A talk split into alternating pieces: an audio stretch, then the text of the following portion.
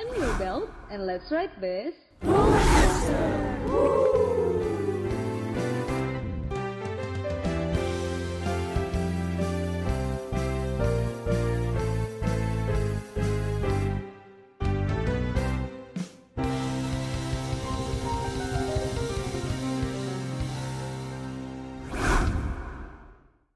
Hai halo sobat PK. Hai halo Sobat PK Ini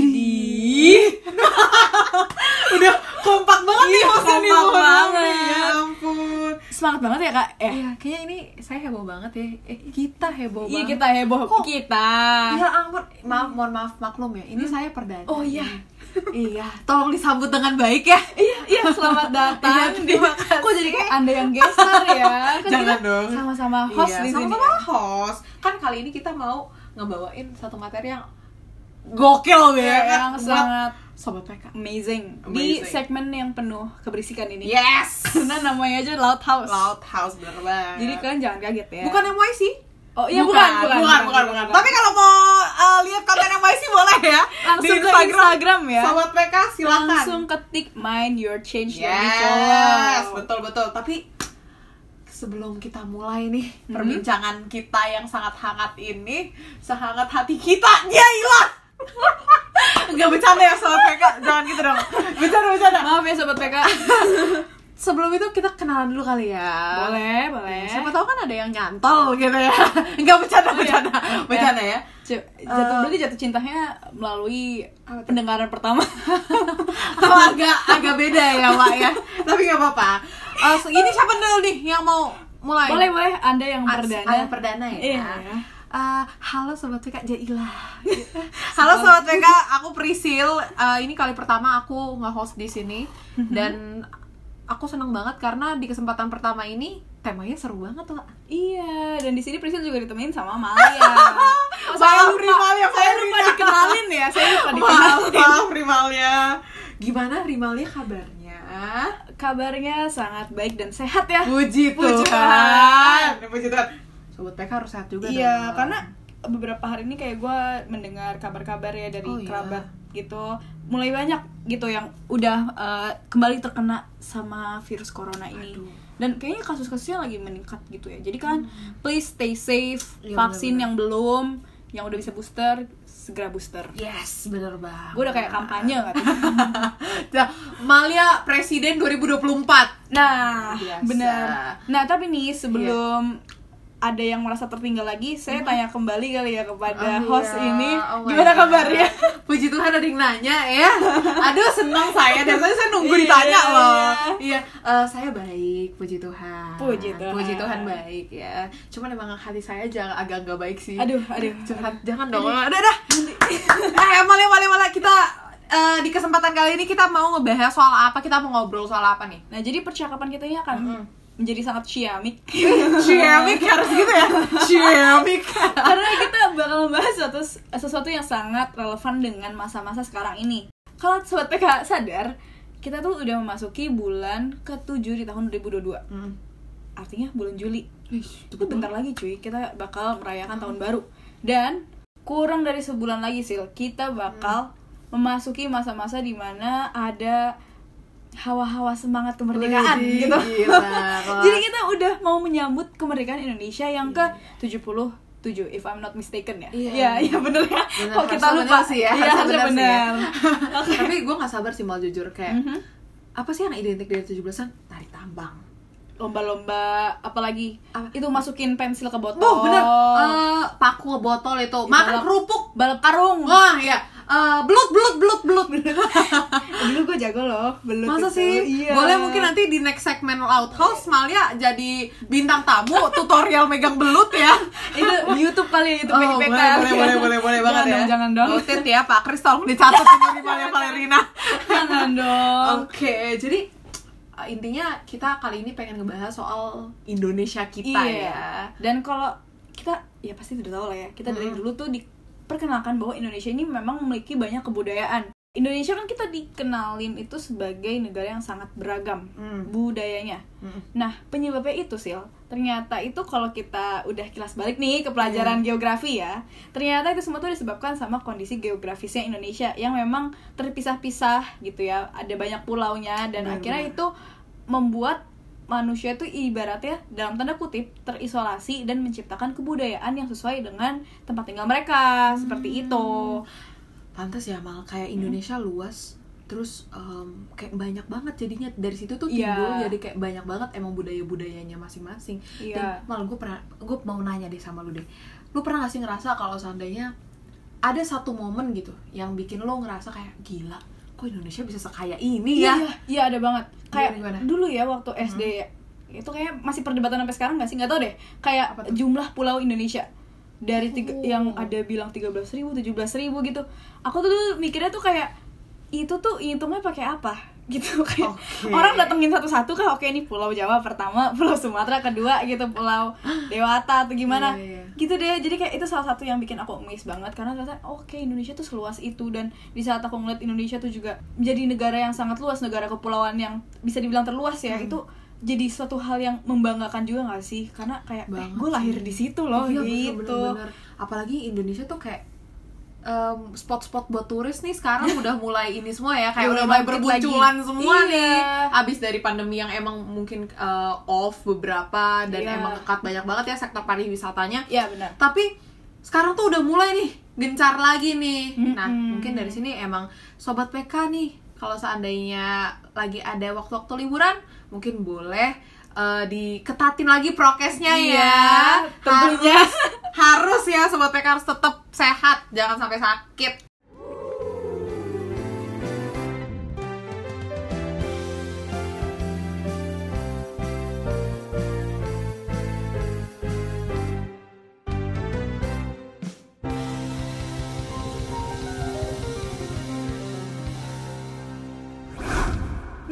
Ngomong-ngomongin pandemi nih, Sil. Kan kayak em, sebenarnya itu jadi salah satu momen di mana dia membawa perubahan sosial yang sangat besar. Bener-bener.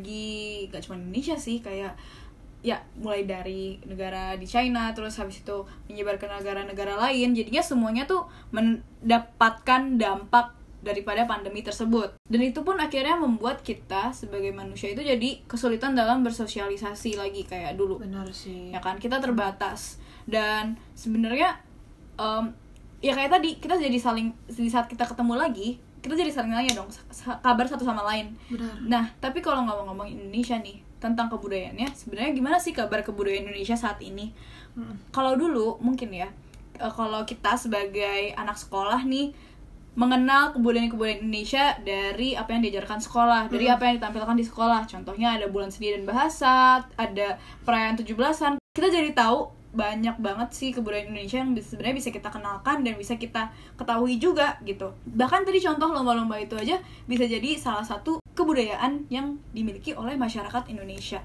Tapi kalau ngomongin sekarang kita mungkin harus telaah lebih lagi tentang kabar kebudayaan Indonesia. Apakah sebenarnya masih bertahan atau memang udah mulai surut-surut nih iya ya media untuk mengenalkan kebudayaan tersebut. Kenapa bisa surut? Karena tentunya kita kan manusia itu juga menerima pengaruh dari luar.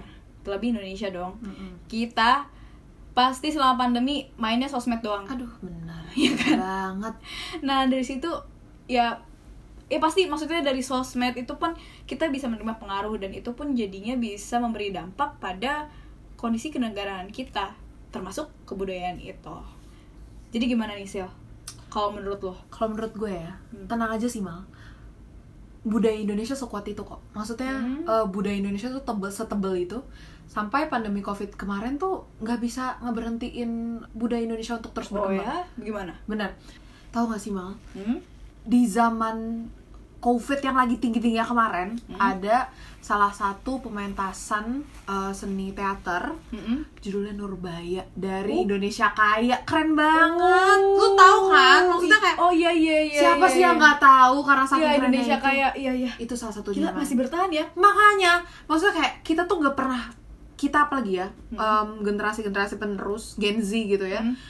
nggak pernah punya ide ide tuh nggak habis, Hmm. akal tuh nggak bakalan habis buat gimana caranya supaya budaya kita tuh tetap ada karena kan ya memang kodrat kita memang udah buat mempertahankan kan iya, emang iya. dan eh, tadi kayaknya lu pengen ngomong sesuatu deh mal yang soal salah satu pencapaian Indonesia Oh. juga selain Indonesia kayak ini itu oh ini kalau diingetin lagi dulu tuh waktu ini bukan pencapaian sih tapi Oh, sebenarnya iya. lebih ke kayak ada campaign atau mungkin semacam gerakan anak-anak di sosial media. Seumuran kita juga nih masih Oh, muda-muda.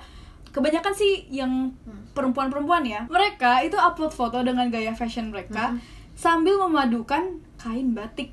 Untuk mengenalkan bahwa batik ini menjadi salah satu kebudayaan Indonesia. Dan mereka pun pakai hashtag berkain. Itu kayak banyak banget sih yang make itu dan menurut aku tuh jadi kayak keren gitu. Karena nggak cuma jadi tren aja tapi itu jadi sarana juga nggak sih? Karena sosial media itu kan yang lihat gak cuma orang Indonesia aja kecuali ya IG lo private gitu kan Iya. tapi kalau ada orang luar yang lihat gitu kayak wah ini keren juga loh ada kain batik asal Indonesia yang sangat khas dan masih diperkenalkan sampai sekarang Wah, gitu itu gokil banget sih mal tapi menurut gue itu pencapaian sih maksudnya Hmm. kayak pasti yang ikut campaign itu nggak sedikit dong orangnya ya dan itu itu tuh ch- challenging banget loh nyatuin suara kayak Iya. begitu karena buat- dari influence influencer Bener. yang ada juga kan Bener banget. mereka kasih pengaruh Bener banget. Tapi mal, tadi lu mention soal anak muda ya, Hmm. anak seumuran kita. Hmm. Ingat gak di tahun 2018 nih apa tuh ada pembukaan Asian Games yang Mm-mm. melibati ini loh tarian khas Indonesia dari Aceh Ratu Jaro. oh iya iya iya iya Iya kan? Itu aduh poin-poin paling wow-nya itu adalah di mana mereka tuh ngelibatin 1600 siswa sedekai Jakarta se-DKI Jakarta. Mal, ya ampun. Maksudnya kayak 1600 siswa gitu. Gimana cara latihannya, Wak? ya ampun. Ini kayaknya yang latih luar biasa banget ya. Iya. Dan yang siswa-siswa ini yang dilatih juga pasti keren banget gak sih dan kayak punya semangat wah bener tinggi banget, bener banget. Ih, tapi kalau dilihat Asian Games ini artinya kancahnya udah internasional ya. Iya, karena kan yang nonton jadinya nggak cuma dari masyarakat Indonesia aja gitu kan. Bener banget, tapi- itu ada Gimana, fun gimana? fact loh. Ah, fun fact apa tuh? Nih seru nih, seru nih, seru nih. gue yakin lo juga ngerasa nggak tahu deh, cuman mungkin gue aja kali yang pengetahuannya dikit ya waktu itu ya. gue tuh dulu ngira itu tari saman. Tari sama. Karena mirip dong. Mirip kan? Iya sih, iya, ada. sih. Nah, itu tuh juga viral di sosial media kayak orang tuh ngiranya tari saman, tari saman. Tapi ternyata rat eh rati gak tuh? Ratu, say, Ratu. tari Ratu Jaro. Jaro. Nah, iya ternyata enak. namanya tari Ratu Jaro gitu. Jadi ternyata nggak cuma tari saman doang. Dari Aceh. iya, itu ya? tari-tarian dari Aceh tuh nggak cuma tari saman doang, tapi Itu tuh, ada tari Ratu Jaro dan mungkin tari-tarian yang banyak lagi yang kita mungkin belum tahu gitu Bener kan. dari satu sektor aja nih dari satu sektor tari tarian aja Hmm. dari satu daerah itu aja lebih dari satu Iya. Mal. apalagi gila kita ada berapa 34 provinsi Kayak udah naik deh kemarin terakhir kan. oh iya next segment ya guys jangan kita bahas Kurang di sini. research ya. kurang research ya nih Ya karena memang di segmen Loud House ini kita memang bebas aja. Kita di rumah Loud House ini. eh rumah Loud tuh House. kita bebas uh, berbincang-bincang ya supaya Aduh, kita tetap asik kita sama sobat Iya. PK.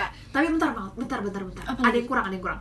Tadi kan udah bahas Asian Games kan, itu udah kancahnya Hmm. internasional. Hmm. Tahu nggak ternyata tarian Rato Jaro ini tuh pernah collab Uh, sama apa? tari kecak dari Bali mal bayangin dari Timur Aceh dan barat. nah kan jauh tuh say Iya, iya. tapi mereka collab dan bukan main-main ya mereka collab itu langsung dapat medali emas loh Idi. tahu nggak tuh eh jadi gini mal Trinity Symphony Orchestra atau yang biasa dikenal dengan Trust itu mereka berhasil meraih medali emas di ajang The World Orchestra Festival 2019 Keren, keren. di Wina Austria Keren. Gila nggak? Waduh gue mereka yang mereka yang em, menampilkan itu mereka talentnya gue yang bangga. Iya. Jujur ya. Iya dong, kan kita sama sama masyarakat Indonesia. Iya, kayak- Dan tadi ya teman-teman kalau bisa highlight lagi, tadi Priscil itu bilang Trinity Youth. Jadi berarti anak-anak muda ya. Dan ini jadinya salah satu bukti nggak sih? Bukan salah satu lagi. Tadi sama Asian Games itu jadi bukti bahwa anak-anak muda di zaman modern ini, di zaman yang baru ini mungkin ya, maksudnya yang menerima banyak perkembangan ilmu dan Benar, teknologi, benar, benar. itu masih punya kerinduan buat mempertahankan kebudayaan-kebudayaan yang ada di Indonesia dan memperkenalkannya kembali. Dan gak cuma ke masyarakat Indonesia lagi aja tapi juga ke orang-orang yang ada di luar sana di luar Indonesia sampai di Bener kancah internasional. dan juga mereka raih prestasi loh. Itu kan berarti butuh apresiasi yang sangat besar banget gak sih dari masyarakat Benar Indonesia banget. Apalagi dari cara mereka ngerepresentasiin Indonesia itu sendiri itu bukan main-main loh. Iya. Itu kayak udah ngebawa nama negara. pasti banyak sih? perjuangannya Bener-bener bener. Tapi bukan cuma itu mal. Ada Hmm. lagi. Nih. apalagi nih Aduh, gue tuh ngerasa kayak punya kerinduan buat ngasih tahu nge-spill nih semua nih? yang apa nih? ngebangga-banggain Boleh nih. Kak. Yang selama ini gue bangga-banggain Apa gitu. tuh? Jadi ada satu public figure namanya Bob Tuptupoli Mal. Mhm. Jadi beliau ini dari timur dan beliau ini diketahui pernah menjadi duta budaya yang bertugas membawa kesenian Indonesia di pentas Asia bahkan internasional Oh. juga mal ya ampun. Nah bukan bukan cuma itu bukan cuma itu tenang aja. Jadi saking cintanya nih dia dengan Maluku. Aduh kampung saya. kampung anda tuh Iya kampung saya. Ah, iya. Lanjut lanjut maaf sobat PK.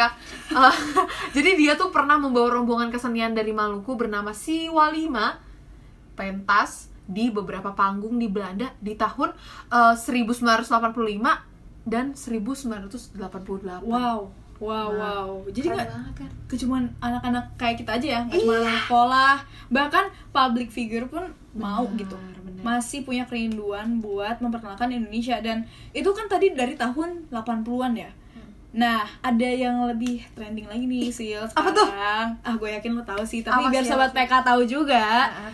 Ini pasti udah di mana-mana lah beritanya. Oke. Ini tadi kan ngomong-ngomongin public figure ya Iya. kalian pasti tahu em, dua penyanyi dari Indonesia yang lagi naik daun ya udah memang naik daun ya beberapa tahun ini yaitu Rich Brian dan Nicki atau Nicole Zevanya kemarin Ya, baru ya, aja ya. tampil di Coachella Wow. salah satu festival tahu. musik terbesar di dunia di Amerika dan di dunia ya bahkan ya itu mereka tuh merepresentasikan Indonesia loh di Oh, panggung ya? Coachella itu nih kalau buat Rich Brian ya Mm-mm. itu dia itu menampilkan Monas sebagai visual uh, visual gedung untuk stage-nya.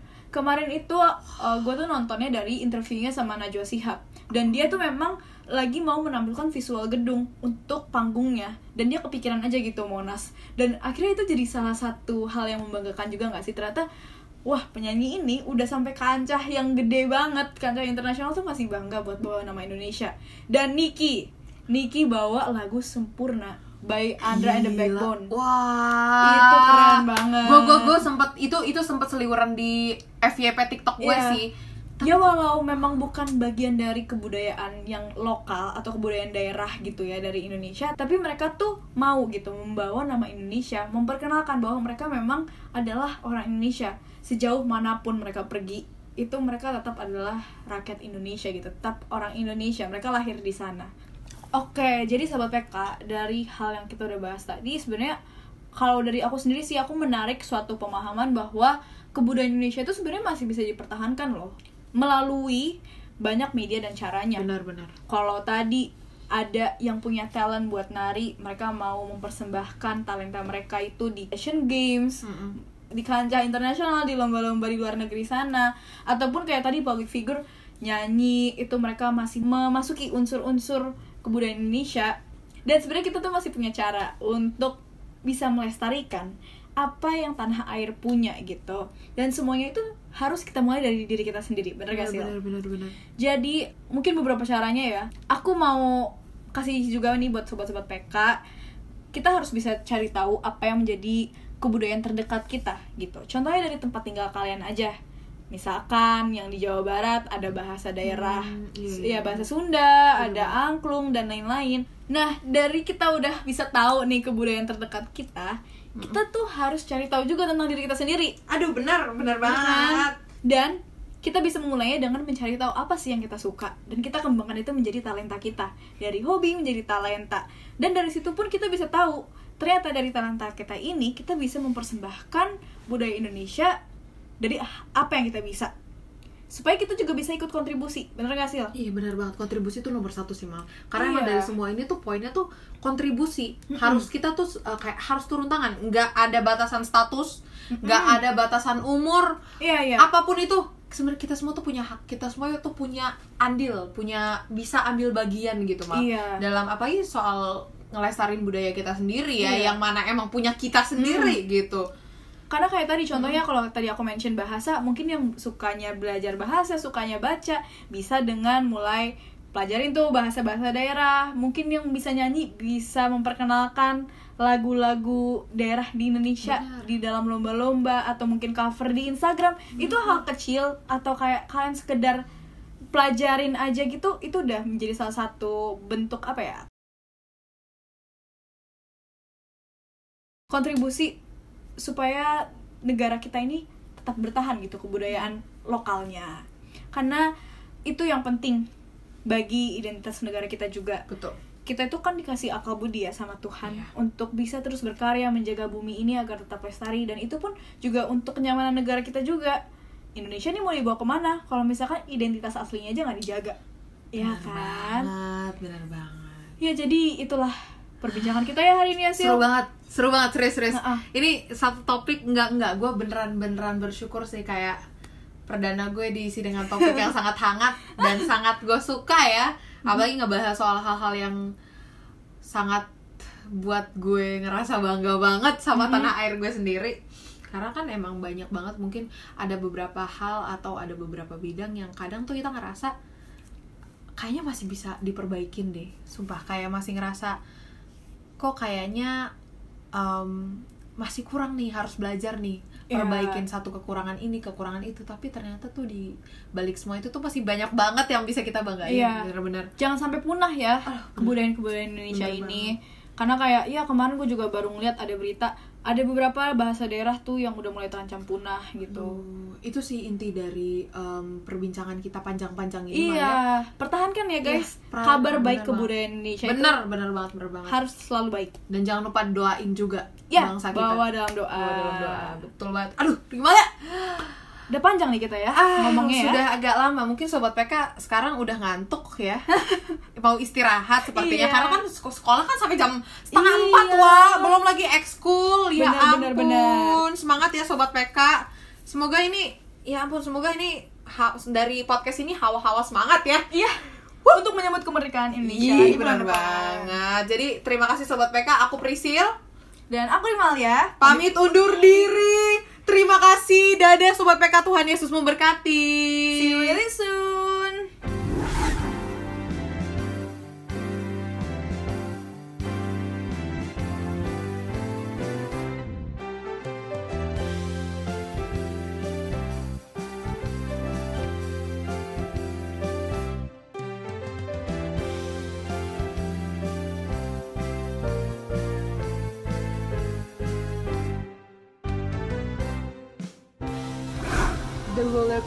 has ended.